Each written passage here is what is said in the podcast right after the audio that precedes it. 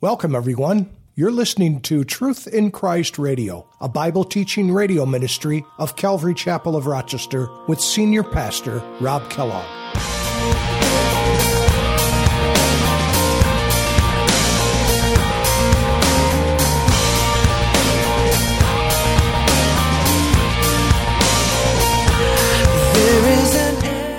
So in verse 7, back here in Deuteronomy 30, also the Lord your God will put all these curses on your enemies and on all those who hate you, who persecute you. And that's certainly what has happened to all of enemies, all the enemies of Israel. They have either been conquered, they've been destroyed, they've been confounded. Even to this day, everyone around Israel is confounded. It's sort of like this hornet's nest that they just can't seem to conquer they're just they're so frustrated. They would do anything they could to, to, to, annihilate this little piece of land and everybody in it. But every time they get close they, they just they, they overwhelm their enemies. And i love that because they're messing with god.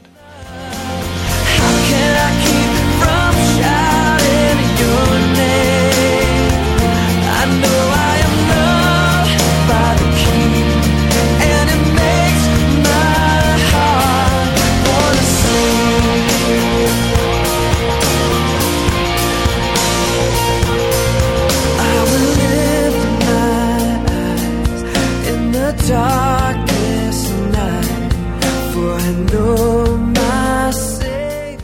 Hi, and thanks for joining us today on Truth in Christ Radio. Today, Pastor Rob finalizes this three part series in the book of Deuteronomy, chapter 29 and 30, by exploring the promises of God's blessings when his people return to him. Our God is merciful and loving and will always take us back if we yield to him and his will. Even though Israel was taken into captivity for their sin, God was gracious enough to restore them and bless them. They belong to God, and He will never forsake them. Through Jesus Christ, we too belong to God and receive these same promises. Let's join Pastor Rob with today's message. Be referring to that because in verse 4 it says, If any of you are driven out to the farthest parts under heaven, from where the Lord your God will gather you, and from there he will bring you, and then the Lord your God will bring you back to the land which your fathers possessed, and you shall possess it. He shall prosper you and multiply you more than your fathers. And Israel today is prospering like nobody's business.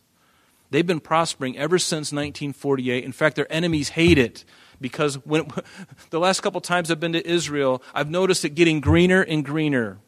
Wherever we go on the bus, this used to be a barren wasteland. Now it's full of palm trees. It's full of date, date palms. It's full of mangoes, and they're growing you know, cherries and they're growing all kinds of things. They, they, they have more fruit than anybody else. They, they export fruit to other people. Huge exporter of fruit. God is blessing the land again. It's blossoming.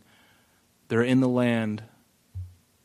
And I'll multiply you. And the Lord, verse 6, your God, He will circumcise your heart and the heart of your descendants to love the Lord your God with all of your heart, with all of your soul again. Why? The purpose that you may live. That you may live. And this is speaking, uh, we believe, of when God is going to create a, he's going to share with them a new covenant. In fact, in Jeremiah chapter 31, you know, when it says here in verse 6, it says, The Lord your God will circumcise your heart and the heart of his descendants to love the Lord your God.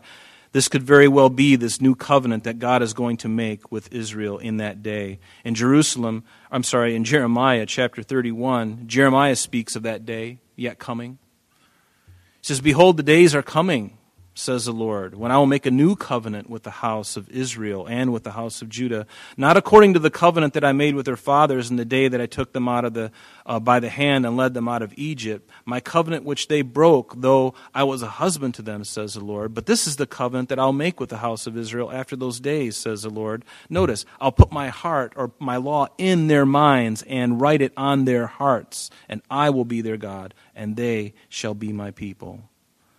And also in Ezekiel 36, begin in verse 26, says, I will give you a new heart, God says. And remember, Ezekiel is a, is a contemporary of Jeremiah. They were both alive at the time of the Babylonian captivity. Jeremiah stayed back in Jerusalem, and Ezekiel went with the captives in Babylon. And now Ezekiel is saying the same thing by the Spirit of God. I will give you a new heart. He's encouraging these captives as they're waiting there being 70 years in captivity, and he says, Tell the people, I will give you a new heart and put a new spirit within you. I will take the heart of stone out of your flesh and give you a heart of flesh. I will put my spirit within you and cause you to walk in my statutes, and you will keep my judgments, notice, and do them. And then you shall dwell in the land, notice, that I gave to your fathers. And you shall be my people, and I will be your God. I will be your God. Turn with me to Ezekiel chapter 36. We're going to read a good chunk of Scripture tonight because it's really good. it's really good. Ezekiel chapter 36. Again, this is so important because this is really the restoration of the people, right? God is prophesying them, telling them that what's coming, that He's going to bring them back into their land again. And so, what does it say in Ezekiel chapter 36? We're going to look at verse 16 of chapter 36. And, I don't know, we, uh, we may only get through, uh, let me see here. Hmm. I'm looking at the clock and I'm running out of time. Well, let's look at a couple verses and we'll get into verse or chapter 37. Notice down in um, verse 24, it says, For I will take you from among the nations. And again, I believe ultimately this is going to fulfill itself finally in the millennial reign of Christ, but it certainly could be talking about their coming home from Babylon, from exile. It could be speaking of the 1948 when they first came and they became a nation again from being scattered all over the world. But ultimately, it's going to find its fulfillment, of course, in the millennial reign. But notice what he says I will take you from among the nations, gather you out of all countries, and bring you into your old land. And notice, Here's why I think it's in the millennium, because it says, Then I will sprinkle clean water on you, and you shall be clean. I will cleanse you from all of your filthiness and from all of your idols. I will give you a new heart and put a new spirit within you. I will take the heart of stone out of your flesh and give you a heart of flesh. And I'll put my spirit within you and cause you to walk on my statutes. And notice in verse 32, he says, Not for your sakes do I do this, says the Lord. Let it be known to you. Be ashamed and confounded for your own ways, O house of Israel. God saying, I do this for my glory. I do this because of my great name, not because of yours. Not because of yours. But look at me with chapter 37. This is interesting. We have to read this whole chapter. the hand of the Lord came upon me, and he brought me in the spirit of the Lord and set me down in the midst of the valley. And you know this. And it was full of bones. And then he caused me to pass by them all around. And behold, there was very many in the open valley. And indeed, they were very dry. And he said to me, Son of man, can these bones live? And so I answered, and I said, O Lord, you know. And again he said to me, Prophesy to these bones, and say to them, O dry bones, hear the word of the Lord. Thus says the Lord God to these bones Surely I will cause breath to enter you, and you shall live, and I will put sinews on you, and bring flesh upon you, and cover you with skin, and put breath in you and you shall live, and then you shall know that I am the Lord. And so I prophesied as I was commanded, and I prophesied, and there was a noise, and suddenly a rattling, and the bones came together, bone to bone. Indeed, as I looked, the sinews and the flesh came upon them, and the skin covered them, but there was no breath in them. And also he said to me, Prophesy to the breath, prophesy, Son of Man, and say to the breath, Thus says the Lord God, Come out from the four winds, O breath, and breathe on these slain that they may live. So I prophesied as he commanded me, and the breath came into me, into them, and they lived, and they stood upon their feet, an exceeding great army. And then he said to me, Son of man, these bones are the whole house of Israel. This is yet to occur. It's beginning. In 1948, we saw the beginning of something new, but it's going to keep going. It's going to keep going, and ultimately, it's going to find its ultimate fulfillment again in the millennial kingdom of Christ. Thus says the Lord God Behold, O my people, I will pour out your graves. I will, I'm sorry, I will open your graves and cause you to come up from your graves and bring you into the land of Israel. And then you shall know that I am the Lord. And we certainly saw that in 1948, didn't we? They did come into their land, and they're going to come into the land again uh, in its totality in the millennial reign of Christ. And then you shall know that I am the Lord when I have opened your graves, O my people, and, and brought you up from your graves. I will put my spirit in you. That speaks of the indwelling. And that has to occur when their eyes are finally open, when they finally receive Jesus Christ, when Israel will be saved, they will have the Spirit of God indwelling them. And you shall live, and I'll place you in your own land, and then you shall know that I, the Lord, have spoken it and performed it. And again, the word of the Lord came to me, saying, As for you, Son of Man, take a stick for yourselves and write on it For Judah and for the children of Israel, his companions, and then take another stick and write on it, For Joseph, the stick of Ephraim, and for all the house of Israel, his com- com- uh, companions. Then command them, uh, excuse me, then join them one to another for yourself into one stick, and they shall become one in your hand. See, from the, the moment that in 931 BC, remember when Solomon's kingdom split. From that moment, from that moment, that was the end of Solomon's reign, and we're not going to see Israel become one again until the millennial reign, when there'll be one who will unite them, and there'll be one king over them. And when the children of your people speak to you, saying, Will you not show us what, this, what these mean? Say to them, Thus says the Lord God, Surely I will take the stick of Joseph, which is in the hand of Ephraim, and the tribes of Israel, his companions, and I will join them with it, with the stick of Judah, and make them one stick, and they shall be one in my hand. They shall be one in my hand. Let's go on to the, um, let me see, verse 21. And then say to them, Thus says the Lord God, Surely I will take the children of Israel from among the nations, whether they have gone, and will gather them from every side and bring them into their own land, and I will make them one nation in the land. That hasn't happened yet in its totality. I mean, they're, they're one nation now, but there's really no king in the sense of uh, a king of, of, of Judah on the throne but we know that Jesus will be that one. And also David. We're going to see that in just a moment. This is going to be interesting. Hang in there. Verse 22 And I will make them one nation in the land, on the mountains of Israel. And one king shall be king over them all, and they shall no longer be two nations, nor shall they be divided into two kingdoms again. They shall not defile themselves any more with their idols, nor with their detestable things, nor with any of the transgressions, but I will deliver them from all their dwelling places in which they have sinned and will cleanse them, and then they shall be my people, and I will be their God. Notice verse 24. This is huge. Underline this. David, my servant, shall be king over them. What? David? Wait a minute. We're reading in Ezekiel. We're, we're, think of this. We're in Ezekiel, somewhere in the 7th century BC. David died like back in a thousand, you know, a thousand BC, somewhere in that area. So does he really mean David? David, my servant, shall be king over them, and they shall have one shepherd, and they shall also walk in my judgments and observe my statutes and do them. Then they shall dwell in the land that I have given my servant Jacob, where their fathers have dwelled, and they shall dwell there, their children and their children's children forever. And notice, my servant David shall be their prince forever. Prince forever. Some people think that this means Jesus because he was from the lineage of David, but I don't think so. I think it's literally David.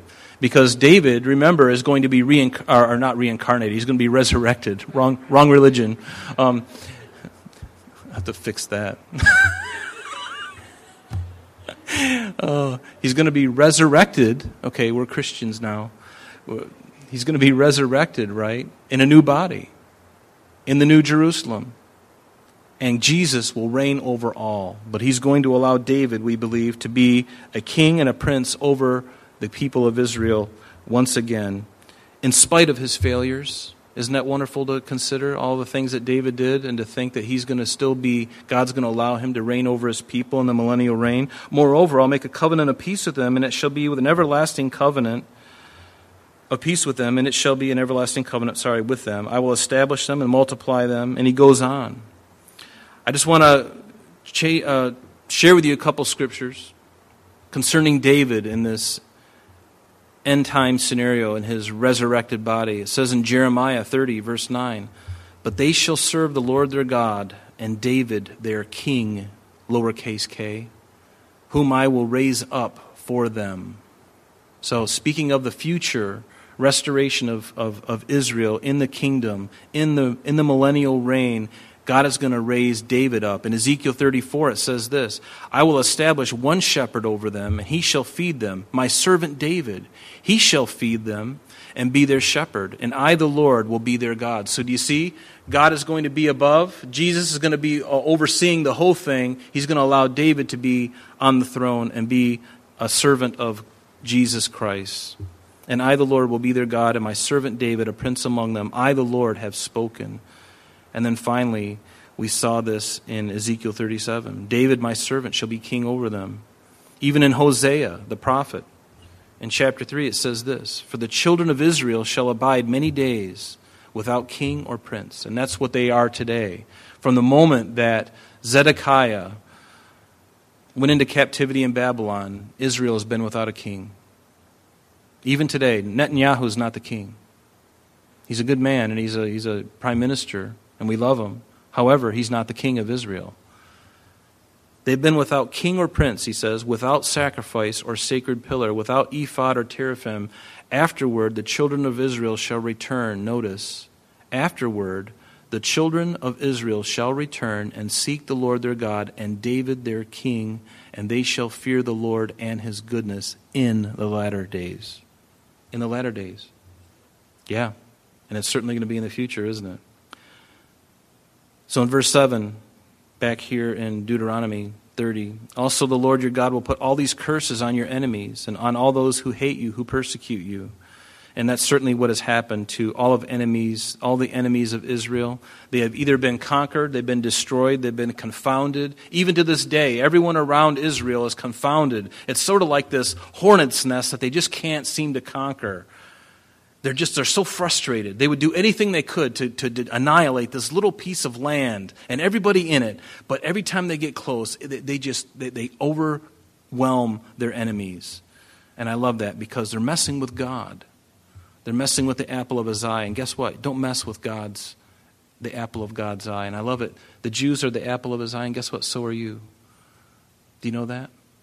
You're the apple of god's eye. He loves you so much. Aren't you glad for that Everybody smiled really big, like ice cream is on the way. Yeah. And you shall again obey the voice, verse 8, and do all of his commandments which I command you today. The Lord your God will make you abound in all of the work of your hand, in the fruit of your body, in the increase of your livestock, and in the produce of your land for good. For the Lord will again rejoice over you for good, as he rejoiced over your fathers. Notice the conditional statement if, if you obey the voice of the Lord your God to keep his commandments and his statutes, which are written in this book of the law, and if you turn to the Lord your God with all of your heart and with all of your soul. And I love what he goes on to, verse 11. For this commandment, which I command you today, is not too mysterious for you, nor is it far off. It is not in heaven that you should say, Who shall ascend into heaven for us and bring it to us, that we may hear it and do it? Nor is it beyond the sea that you should say, Who will go over to the sea for us and bring it to us, that we may hear it and do it? But the word of God is very near to you, in your mouth and in your heart, that you may do it. Notice verse 15 See, I have set before you today life and good, and death and evil. I've set before you life and death, life and good, and death and evil and that I command you today to love the Lord your God, to walk in his ways, to keep his commandments, his statutes, his judgments, that you may live and multiply. And the Lord your God will bless you in the land which you go to possess. Notice another conditional statement. But if your heart turns away so that you do not fear and are drawn away and worship after other gods and serve them, then this is what's going to happen. Verse 18 I announce to you today, he's telling them, that you shall, you shall surely perish. You shall not prolong your days in the land which you cross over Jordan to, to go in and possess it. And you know, they could have been there a lot longer. But because of their rebellion, God had to bring another nation, another idolatrous, God hating nation, to come against his own people to take them captive. It almost seems like, God, how could you do that? These, these people are bad. And he's saying, well, you're bad too. And I'm going to use a bad, some bad people to overthrow a bad people. But I still love you but you got to go through it. So he says, choose life. And you know, is there any life outside of Christ? I mean, really. Jesus said it himself. He said in John 14, I'm the, I'm the only way. I am the only truth. I am the only life. What are you going to choose tonight? You may say, Well, I've already chosen Jesus. Well, you better, what about the decisions you're going to make tomorrow? Are they going to be those decisions that are of God, or are they going to be of your own flesh? And so often I make decisions and just kind of willy nilly, and I, I, give no thought to what God may think about my decision. I need to stop from that kind of thing, because I'll confess to you that I do that more than I would like to admit. But choose Jesus. And, you know, choose life, too. We can even take it a little further, you know. That's why we're opposed to abortion. That's why it says in the law, thou shalt not kill. And that's why we support ministries like Embracing Options. You know, God speaking to the prophet Jeremiah said this when he was um, ordaining him, in a sense, and commissioning him. God said this to Jeremiah He says, Before I formed you in the womb, I knew you. Before you were born, I sanctified you. I ordained you a prophet to the nations. You know what that means? Our government and our state legislature and everybody, they're trying to decide when does conception begin? When does life really begin? Well, you know, before today, I'll be honest with you, today, I thought, well, at conception is when life begins. And then I read, then I, the Lord reminded me of this verse. He goes, No, conception began before that he was even born. He was already in my mind. Before you were in the womb, I, or Jeremiah, I knew you. And how dare anybody take that life away? You don't have that right. You will stand before a holy God. Think of how many wonderful people, wonderful artists, wonderful inventors, perhaps somebody who would invent a cure for cancer. We'll never know because they're in a grave. Their placenta is wrapped around them and they're burned in a fire, some in some furnace. We'll never know. But God says, choose life. Choose life. And when we choose life, we are in step with God and in His will. And so that's what we need to do. We need to choose life. Verse 20. Why? That you may love the Lord your God, that you may obey His voice, and that you may cling to Him. Cling to Him. For He is your life and the length of your days and that you may dwell in the land which the Lord swore to your fathers, to Abraham, to Isaac, and to Jacob, to give them. Cling to him. I, I, I love the. Um, forgive me if I use this too much, but I will. When my daughter was little, she'd cling to my leg. We'd have leg rides in our house when she was a little girl, and she would. I'd put my foot down, and she would grab around my leg and, and she would sit on my foot and she'd grab hold of my leg and I would walk around and I looked like Quasimodo because there was some weight on my feet, but I could, I could it was doable, you know. So I'd be like, you know, I'd be pulling her like this, and then and it wasn't enough that we would walk around on the first floor of the house. She's like, again, again, and then we'd go around again. Then she'd take me upstairs. So now we're doing it on the steps going up. Try that. But cling cling to the Lord like a little girl would hold her father's leg and not depart from him. Cling to him, cling to the Lord, love him more than anything, trust him more than anyone, and give your heart totally, unreservedly over to him in every area of your life. Give him the, the key to all the dark places tonight. Do you have a dark place? You have a dark place nobody knows about no one knows about except you and God. Give that dark place over to Him tonight. Because in doing so, there's great blessing. He wants to bless your life. Let's stand and let's pray. Father, we thank you, Lord, that your exhortation to us is to choose life. And Father, tonight we want to do that. We want to choose it. We want to thank you for it. And we just pray, God, that you'd fill us with your life, the life of your Spirit, Lord. Um, baptize us in the Spirit, Lord that we could be effective ministers and to all those around us, to our family members, to our friends, to our coworkers, Lord, to everyone that we encounter, Father. This Sunday night when we go out again for our final time, Lord, give us that same spirit and make our lives make, make our words electrifying to those who are going to hear. And Lord, may we share the gospel with them more than just inviting them more than just inviting them, Father. May we break through that wall, Lord, according to your will and your plan, Lord. It's all your business. But set us on fire again, Lord. Cleanse us, heal us. In Jesus' name. Unfortunately, that's all the time we have for today. But please join us next time as Pastor Rob continues our study in the book of Deuteronomy. Calvary Chapel of Rochester is located at 2503 Browncroft Boulevard, Rochester, New York, 14625. You can reach us at our church office between 9 a.m. and 4 p.m. Monday through Friday at area code 585 586 3140. If you would like to have an audio CD of today's message mailed to you in its unedited form, simply mention today's date when contacting our church office. And that number again is 585 586 3140. You can also contact us via the web by logging on to www www.calvaryrochester.com. There you will be able to access a number of useful things such as information concerning our beliefs, ministry and contact information, our location and service times, and much more. You can even download the radio and sanctuary messages in MP3 format free of charge from the resources link.